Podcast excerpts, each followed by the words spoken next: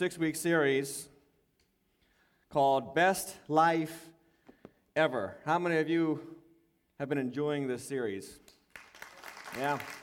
It's this um, financial series, right, that we have been on for six weeks. Long series, second longest series we've ever done in this church. I am sorry to say this is the last week of the series. I know. I feel bad too. If you have a Bible uh, with you, and you should have a Bible in church, somebody said amen. Uh, I want you to go to a scripture with me tonight 2 Timothy 4. 2 Timothy 4. And we're going to read that in just a moment. And we opened this series, if you remember, with this, this little illustration. So we opened with this illustration. We're going to close with this illustration. What is this? This is your life.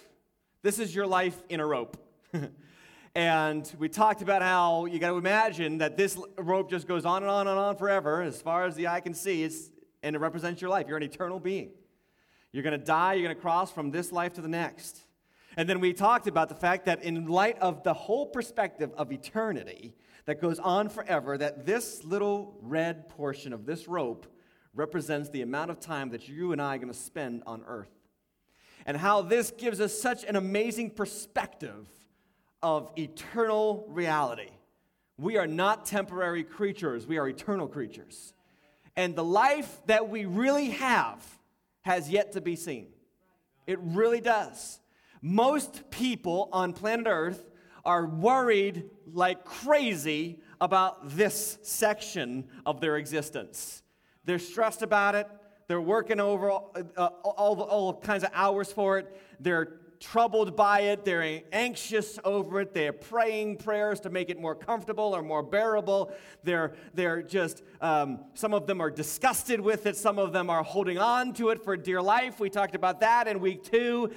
And what God wants us to do, what God needs us to do, and what we need to do, actually, even more importantly, for ourselves, is we need to remember that this is it. It's just two inches of the rope and then it's over. And then we end up, into, we either go to heaven or hell. I'm praying everybody here goes to heaven through Jesus Christ. But it's eternal, it's forever. And this little red dot on your existence is not going to matter anymore. This is going to matter. And this is going to matter. And this is going to matter. And so, in your finances, in your relationships, in your existence? Are you making the eternal investments so that this portion of your existence is awesome? Jesus said, Don't store, don't store here, store here. You have the potential to make this part of your reality awesome and better than you could possibly have imagined. And we're going to close with this, this illustration today because to close out this series, I'm preaching about your priceless reward in heaven, your permanent reward in heaven. If you are going to live your best life ever in Christ, it starts with a, or it finishes, it completes this picture. You've got to focus not on just this life, but on the life to come. The white portion of your robe. Let's pray. Father, we ask that you will speak to our hearts.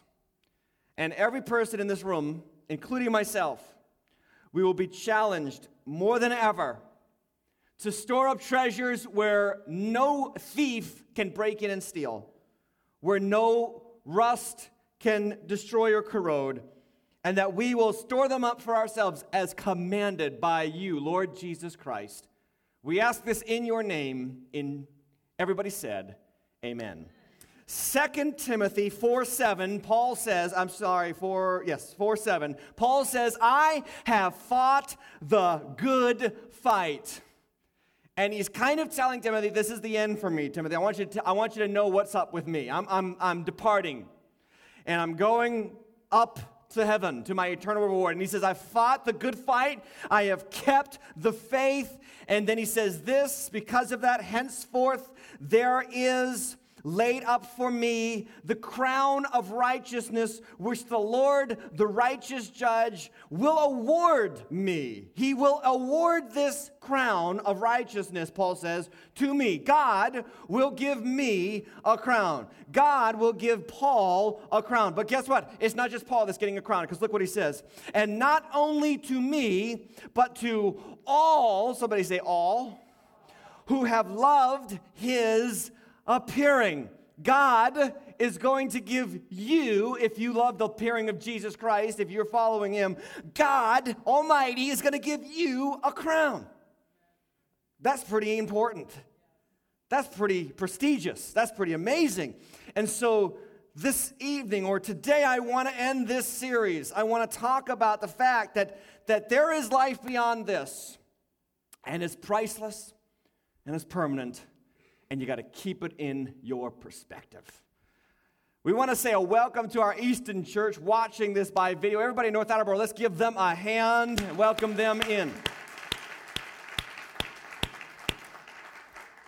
Randy Alcorn, very popular Christian author, writes this in his book, Managing God's Money. A fantastic book. I read a lot of that book and based many of the things that I talked about in this series on that book. Randy Alcorn, Managing God's Money. I highly recommend it. But he writes in that book, he says this A startling thing has happened in Western Christianity. Many of us habitually live and act as if there's no eternity awaiting us. The trend is to focus on our present circumstances instead of our eternal future. And he says, being oblivious to the eternity that is ahead of us leaves us experts in the trivial and novices in the significant. The writer of Hebrews says in Hebrews 9:27, "It is appointed to man, to every man and every woman, it once to die. And after that comes the judgment." Contrary to popular belief, every single one of us is going to face a judgment. We're going to face a judgment for what we did on this earth. If you are in Christ, the judgment is going to be based on your works for Christ. If you're not in Christ, your ju- the judgment is going to be based on that, and you will experience an eternity departed from God forever according to that. But every Christian, every non Christian is going to face the judgment. We've got to keep this in the perspective of our focus. We can't afford to forget it because it's a reality and it's true. And over and over and over again, the Bible talks about this. Every person in this building Every person, including me, is going to stand before Almighty God and give an account for what we did on this planet, on that little red part of the rope. It reminds me of a story of an old country Baptist preacher, hellfire and brimstone preacher. I, I probably told this story to you a couple times, but uh, you know, good illustration is good the second time around, too. And he was preaching about heaven and hell, and he was telling the congregation, he said, Everybody in this congregation is going to die. And he was trying to get them riled up about heaven. And there's a guy in the front row right here, and he's got this big smile on his face. He's the only one. And he's getting mad as he sees this guy smiling. So he says, Every person in this room, every person in this church is going to die. And the guy's smile just gets even bigger and bigger. And he can't understand it now. Preachers, you know, we get annoyed when people don't seem to be getting you know, the message. And so he gets down into the face of this guy, like right in front of him. Every member of this church is going to die. And the smile is even bigger. So after the church service, Pastor can't help it. He goes right over to that guy and he says, Listen to me, I've got a question for you. Why were you smiling? I was trying to get you serious about heaven and hell. And every time I said every member of this church is going to die, you just kept smiling. He said, That's because I'm not a member of this church. every person in this room, member or not of Waters Church, is going to die. Last week, I think I told you, I think I told all three services. It's hard to remember if I told it to all three, but I was going to share the greatest lie ever told about hell, uh, heaven, about heaven. And I'm going to talk about that with you now. The greatest lie that has ever been told about heaven is this, and maybe you've heard it all is equal in heaven. All is equal in heaven. And what that means is it doesn't matter exactly what you did or what you didn't do. As long as you believe in Jesus, you're all going to the same place. We're all going to have the same amenities. We're all going to have the same size house. We're all going to be in the same place. And we're all going to just share everything and it's going to be equal and square and fair. Can I tell you that there's not a single verse in Scripture that tells us that's true? In fact, it seems every scripture about the afterlife tells us the exact opposite. That there is no way you can say to me that the same guy who is half in, half out on church and serving his neighbor and loving people and caring for the poor and sharing his faith is going to share the same exact benefits of a Billy Graham or a Mother Teresa or one of the saints of old or saints now in China who is getting martyred for the faith. Heaven is going to be wonderful, don't get me wrong. But heaven ain't going to be equal. It's just not. One time I was preaching about heaven, and um, this was a long time ago when I was first started out as a preacher. And I was preaching about how we're going to take all of our crowns in heaven that Jesus gives us, and, and there's this verse about it in Revelation, and we're going to take our crowns and we're going to cast them at the feet of Jesus. And that verse, verse basically means that all we're going to be, doing is saying, Jesus, we got these because of you. We got these because of you. It wasn't us, it was you. And so we're going to cast them at the feet of Jesus. Now, this guy who was listening to this message came up to me afterwards. And because uh, I had shared about how there's five crowns. I don't know if you know that. There's five crowns. There's a crown for pastors. I don't know if you know that, but there is a crown for pastors. And uh, I was sharing about, even though I'm a pastor, I'm going to get a different crown. I'm just going to take that crown off. I'm going to I'm going to throw it at the feet of Jesus. Well, this guy comes up to me and he says, You know, I'm glad that you talked about how everybody's going to throw their crowns down. And I said, Well, why are you glad? And he said, Because I don't want you thinking that you're going to have a better heaven than me. I, I don't want you thinking that you're going to have a better heaven or re- eternal reality than me. Now, let me tell you why it just irked me a little bit that this guy said this. Because he, he was coming to our church. Uh, he was the definition of a half hearted Christian. In the door, out the door. Never could rely on him. And I, and I, and I say this to be truthful to you, just to, just to kind of make a point. He's the, he was the kind of guy that complained about everything, moaned about everyone, blamed everybody in his life for all of his problems and refused to take responsibility for his life. And he made this faulty assumption that as long as I say a little prayer at the end of a service, I can live however I want and act however I want, and I'm going to get the same share of heaven as the people who kill themselves for the kingdom of God, serving the body, or are martyred for the faith, or lose houses, homes, or family, and are dedicated to Jesus to the hilt. And I was so shocked at his statement, but I was way too young in the ministry to say what I should have said. You want to know what I should have said? I wrote it down. I should have said, You are a half heart. I told you I wrote it down. you are a half hearted, complaining, grumbling, angry little man. What in the Bible makes you think that God is going to treat you the same level of reward as his saints who have been martyred for the faith, lost everything for the faith, and or have given up everything for Christ when you sit on your couch eating potato chips blaming the world for your problems? If you're new to Waters Church, welcome.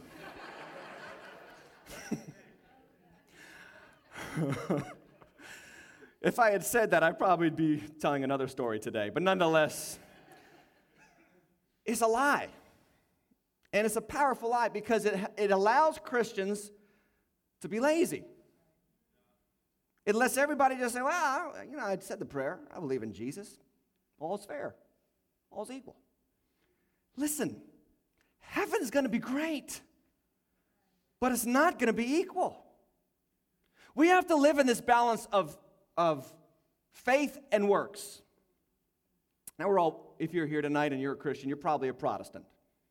Protestants, we're, we're, we're all about Ephesians chapter 2, verse 8. I mean, that's the, that's the Protestant, uh, you know, highest verse in the Bible. Ephesians 2, verse 8 is all about how we are saved not by what we do, we are saved by what we believe. And so we're going to put up on the screen here. He says this Ephesians 2, verse 8. Paul says, For by grace you have been saved through faith, not works, not your own doing. It is the gift of God. That's, that's probably the um, referendum on the uh, Reformation, if you will, the Protestant Reformation. We are saved by faith. But it's amazing to me how many Protestants forget that just two verses later, Paul reminds us why we were saved. Not just to believe and go to heaven and wait until we escape earth. We were saved to start doing something now. And that these things that we're supposed to start doing, they were prepared in advance by God. Two verses after the greatest Protestant verse in the Bible, Paul says these words in Ephesians chapter 2, verse 10. Here's what he says For we are his workmanship, created in Christ Jesus for what? For good works. We're created for good works, which God prepared beforehand. In the NIV it says, which God prepared in advance for us to do. So we're saved by faith, but we're saved to do something with what we claim to believe. And we've got to have balance, yes. But I believe that these two verses, Ephesians 2, verse 8, and Ephesians 2, verse 10, can be summed up in two phrases. Here's, here's the phrases Our belief determines where we spend eternity, but our behavior spend, determines how we spend eternity. What we believe determines where heaven or hell. But what we do, our works, are going to shape that eternity for better or for worse. Heaven's to be wonderful, but it's not to be equal. And I want you to understand that this financial series has to end here. It has to stop here with an eternal perspective on where you're going so that you can start to stockpile good things in heaven. So that you can start to make the investments that matter. And your life that is yet to come in Christ with, with the Lord for eternity is eternally blessed and better than you can imagine, and absolutely no regrets when you cross the finish line. How many of you want that? Yeah. All right, so I got three things for you, and then we're going to close. Number one, you have to believe God rewards. You have to believe that God rewards. He is a rewarding God. He's going to give Paul the crown of life, He's going to give you the crown of life. He's going to give five crowns to d- different people. There's a crown for people who have been martyred for the faith, they're going to get crowns. And uh, there's other crowns. I don't have time to go into those. But there, this is the point believe it. Because if you don't believe it, you won't understand that there's something for you to do because it's going to be rewarded, rewarded in the afterlife and in this life. Hebrews chapter 11, verse 6. This is a great verse. We all know this verse. We probably heard this verse a number of times, but listen to what it says. It says, And without faith, it is impossible to please God. For whoever would draw near to God must believe two things. They must believe, number one, that He exists, and number two, that He rewards. He doesn't just exist, He rewards. He's going to reward you. There's an eternal reward awaiting you in heaven. Do you believe that? Do you understand that what you do, what you lose, what you forfeit, what you give up for the kingdom of God now is going to come back to you in the reward and in the blessing of God Almighty? And He takes very accurate notes.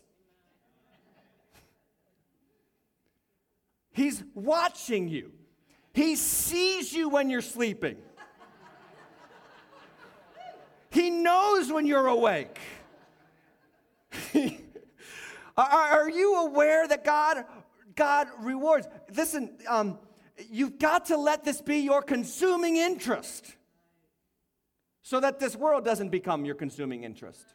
C.S. Lewis wrote these wonderful words. I want to read them half, I want to read them slowly to you so you understand. C.S. Lewis, great, great uh, Christian of the last century. He says, We are half hearted creatures, fooling about with drink and sex and ambition when infinite joy is offered us. Like an ignorant child who wants to go on making mud pies in a slum because he can't imagine what is meant by the offer of a holiday at sea. We are far too easily pleased. Here's what the enemy wants you to, do, wants you to think the enemy doesn't want you to think that God rewards, the enemy wants you to think that sin rewards.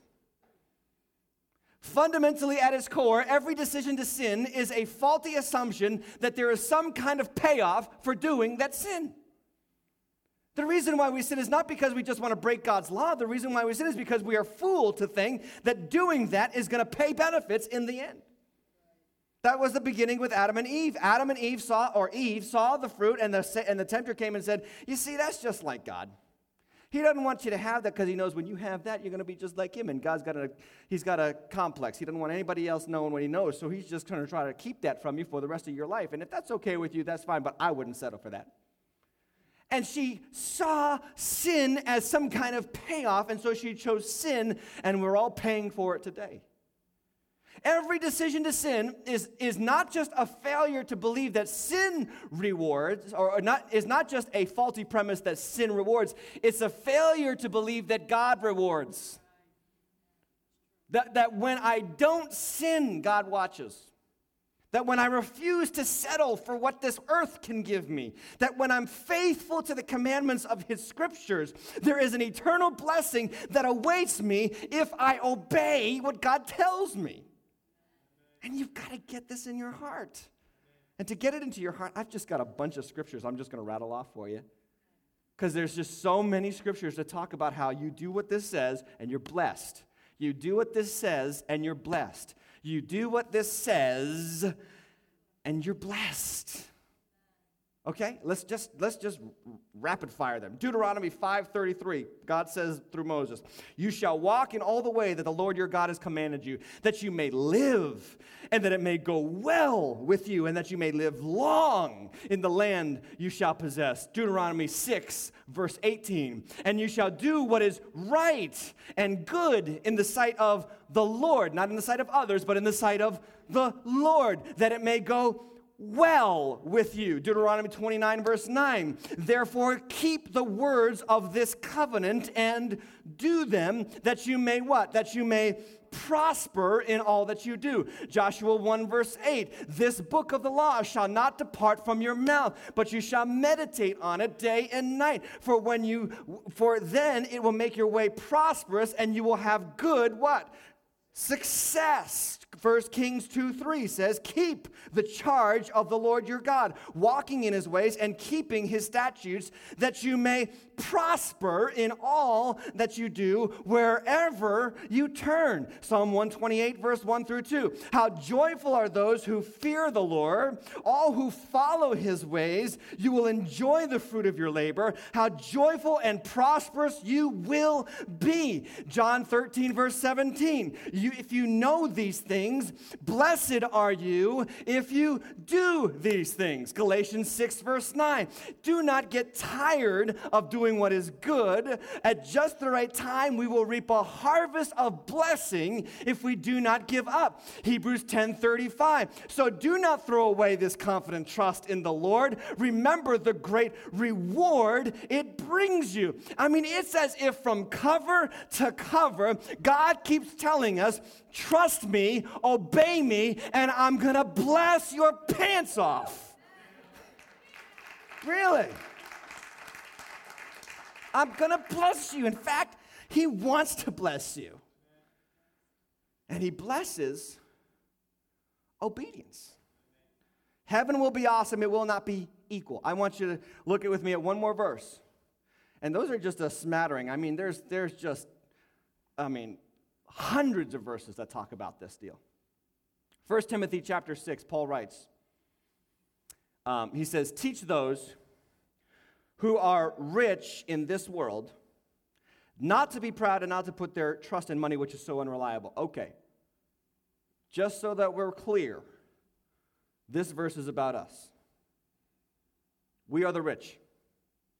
We are the rich. If you make $25,000 in America, you're in the top 10% of the world's income. There are 2 point some odd billion people who live on less than $2 a day. So this verse is not about those rich people down the street from you or in that community that you know around the corner that's really rich. This is about us. And he says, teach these guys, these rich people in the world, not to be proud, not to trust in their money, which is so unreliable, and we all know that. Their trust should be in God who richly blesses us or gives us all we need for our what? For our enjoyment. We talked about that last week. God wants us to enjoy our life. But then he says this tell the rich people, verse 18, to use their money to do good. They should be rich in, there's those two words again, in what? In good works. And generous to those in need, always being ready to share with others. And then he tells us why. By doing this, verse 19, he says this by doing this, they will be storing up their treasure. Remember, that's what Jesus said store up your treasure. They will be storing up their treasure as a good, and I want you to read that word with me, as a good foundation for the future so that they may experience true life. Let me ask you something Is a foundation a beginning or an end? It's a beginning. You don't build the house and then the foundation, you start with the foundation. Did you hear what Paul just said? Paul just said the good works that you do on this earth, they're just your foundation for the eternity you're going to spend in heaven. I, I want you to think about that. He's saying this is all you can really do with what you can do on earth. All you can really do is just build your foundation or shrink it. And I think that there are far too many American Christians with teeny tiny foundations in heaven. We need to understand heaven's to be great, it's not to be equal. So I'm asking you, I'm calling you at the end of this series to start building that foundation as big as possible. Knowing that God's going to reward you for everything you do in the kingdom of God. Know that God rewards. Number two, number two, let the rewards motivate you. Can I say this? You got to hear this. Um, it's okay to be motivated by heavenly rewards. Because there's this super, super spiritual, pseudo spirituality out there. I don't know if you heard, I don't, I, that's nice, Pastor, but I don't serve the Lord for the rewards. I serve the Lord because it's right. Well, good for you. the problem is, the Bible doesn't say that.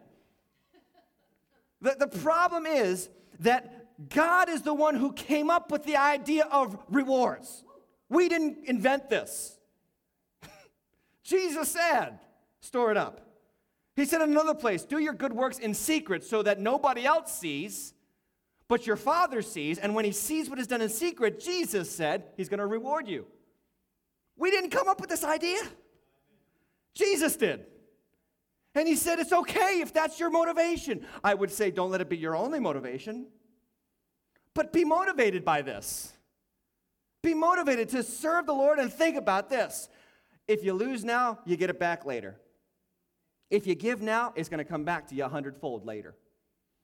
So, the first idea you got to understand about this motivation deal is this God is the one who told us about the rewards. Why would He ever expect us to do what is right without motivation based on those rewards? It's okay to think about that and be motivated by that. Colossians chapter 3, Paul says, Whatever you do, whatever you do, work heartily as for the Lord and not for men, knowing, not hoping, knowing that from the Lord you will receive the inheritance as your what? As your reward. Okay, so for, first off, God came up with the idea of rewards. Secondly, the great men of the Bible were motivated by rewards. Did you know that? Moses was in Pharaoh's house. He had it all educated in the finest schools, a palace, a home in the king's house, um, was probably uh, you know, had an inheritance with the king, had a lot going for him. Thought, probably people thought the world of him. But at one point, the Bible tells us at one point Moses saw the writing on the wall, and the writing on the wall was, This does not last.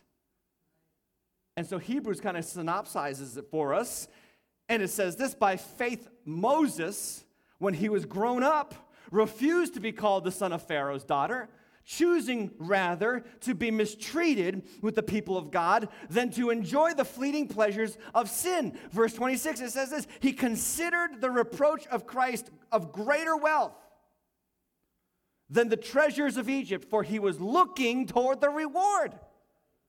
What was his motivation? For giving up the palace and to go and live with slaves. The reward. That was his motivation. So if you're sitting there telling me, I don't do it for the rewards, I do it because it's right, well, look at Moses. You want more proof? Look at Jesus. He served God's purposes on this earth looking toward the reward. Hebrews chapter 12, verse 2. Jesus, the founder and perfecter of our faith, who for the joy that was set before him, endured the cross, despising the shame, and is seated at the right hand of God. Okay, he says this He looked at the joy ahead of the cross, after the cross, and he went through the cross, knowing that that joy was on the other side of that cross. What was he looking at? He was looking at the reward. What was the reward? This is the best part. The reward was you. You're the reward for Jesus' obedience. You being broken from the power of sin you and I being set free and liberated to serve the living God with joy and peace and happiness. You and I having an eternity in heaven stored up for us. That was Jesus' rewards. And when he, when he was on the cross, you and I were on his mind. Isn't that beautiful? So let the rewards motivate you. That's, you know, the problem in, in, in, Western Christianity is not that we're motivated by rewards. The problem is that we're not motivated by rewards enough. And so we get so upset when things don't go well for us here. We act just like the world. We get upset just like the world. We get frustrated just like the world. I can't believe they messed up my order again. How am I supposed to live like this? You're just like a non Christian. Oh, I can't believe that. I gave them money and they didn't even say thank you. I can't believe that. I, I blessed that person. They didn't even acknowledge it. You're acting just like the world. Jesus told us, do it hoping for nothing in return. Because when you don't get nothing here, you get blessed there. This is this is uh, goes back to tithing. This is this is why some people I'm just trying to break you. I, it's my goal to get every person in this church tithing 10% because you're going to see what we can do once we start putting our money into the kingdom of God. We're to this this town ain't going to have a chance when that starts happening. But you got to be motivated in your tithes. You got to see this I'm doing. I'm obeying God because God told me when I obey Him, it goes well for me on the other end. And so, third, it brings me to number three. This is, this is the most startling for some of you. Check this out. The rewards that God has for you are not just waiting for you in heaven, they're available to you here. Did you know this? Where did I get this idea? Jesus.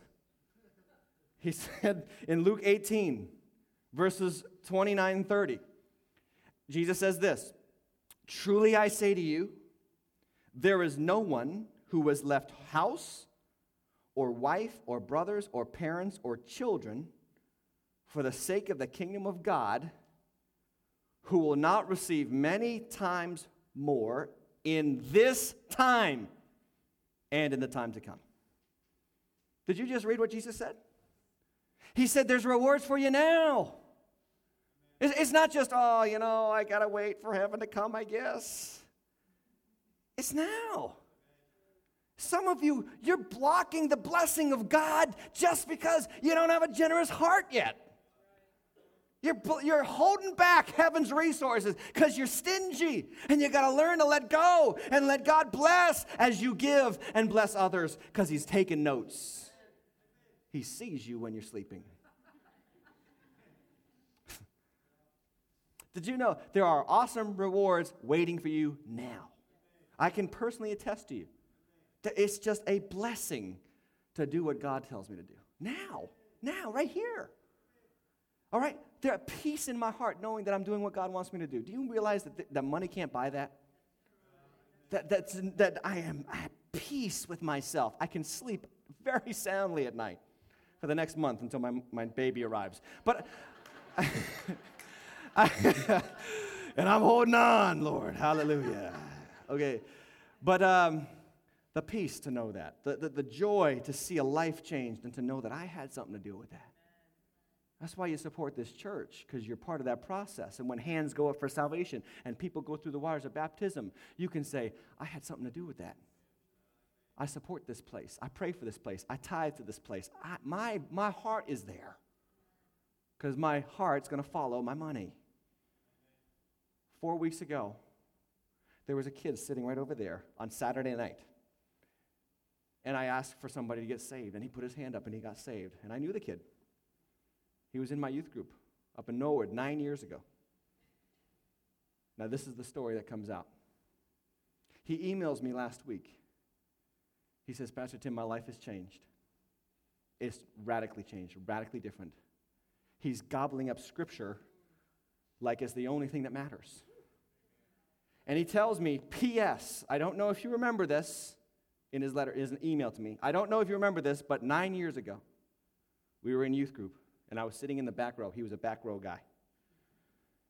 And you stopped the worship service, and you pointed at me, and you said, and I said his name.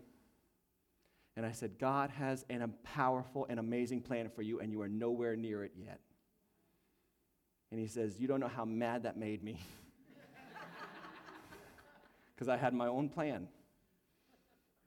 And here I am today, saved.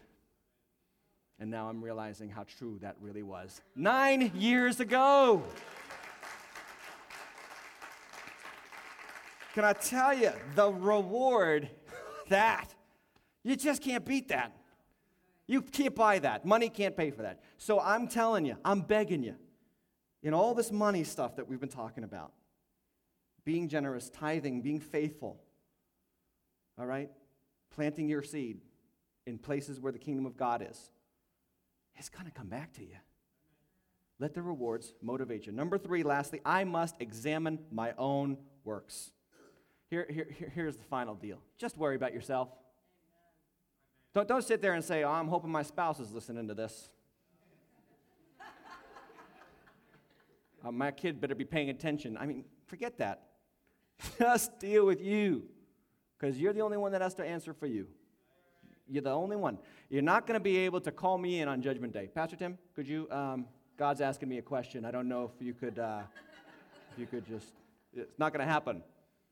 You've got to take care of yourself. And the Bible tells us this 1 Corinthians 3 8. Each will receive his wages according to his labor. 2 Corinthians 5:10 For we must all appear before the judgment seat of Christ so that each one may receive what is due for what he has done in the body whether good or evil. And Jesus said in Revelation 22 verse 12 Behold I am coming soon my reward is with me and I will give to everyone according to what he has done. Heaven is going to be awesome. It will not be equal. So, how are you doing with your eternal investment?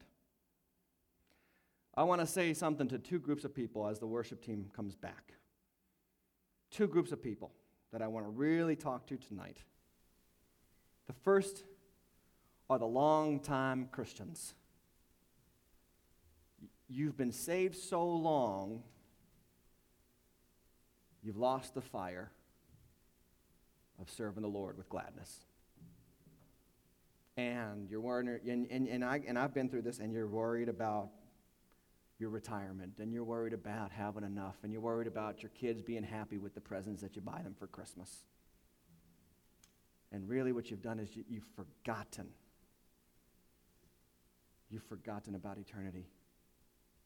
And it is so easy as a Christian. It is, listen, it is so easy to get so caught up in the little things of this temporary world that you lose sight of how little it really matters and how much heaven does. So, this is a call to some of those, to, to you. Press on. Ask God to light the fire up again, to switch you on one more time.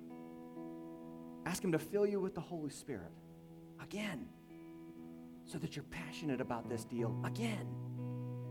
Don't let the fire grow cold. I just, I'm just saying this, don't take offense, but I watch Christians in the church and I get this it just God speaks to me as I preach, and I just I hate that He says these things to me, but it just happens. And I say this delicately because I know this isn't the case for everyone, but just listen. I watch as people, Christians, longtime Christians, move from the front row to the third row to the eighth row to the last row, as if it's like, what are you just skulking in and skulking out? What happened to the fire? What happened to those days? when you couldn't wait to get to church, when you were so excited that Jesus had cleansed you of all your sins, that you were ready to sign over the deed of your house for world missions if that was necessary. What happened? We're responsible to keep the fire going. Did you know that? Don't let it go out. Then the second group of people are the new Christians. The new Christians. Or new to this church. Listen, if you're a new Christian or you're new to this church, I don't care how you got here. I care what you do when you're here. And uh, for those of you who are saved, and basically your salvation so far means coming to church on Saturday night or Sunday morning and Wednesday night, it's time to take the next level. It's time to go and, and start sowing your seed. It's time to start talking to neighbors and praying for people to get saved and, and investing, investing. And, and, and some of you, and serving in the church. Yeah, that's another way that you can earn and store up treasures in heaven because God is taking accurate notes. And you say, well, nobody's going to see me. Exactly. That's why we do it. So, so there are people in this church that are going to get out rewarded that I'm going to get out rewarded by. They're going to out reward me. Because my, my, my, my, my deal is very public. But there are people here, we have no idea what they do, and we don't even realize it. We don't even thank them for it. And their reward is stockpiling big time. Their foundation is growing by the Sunday.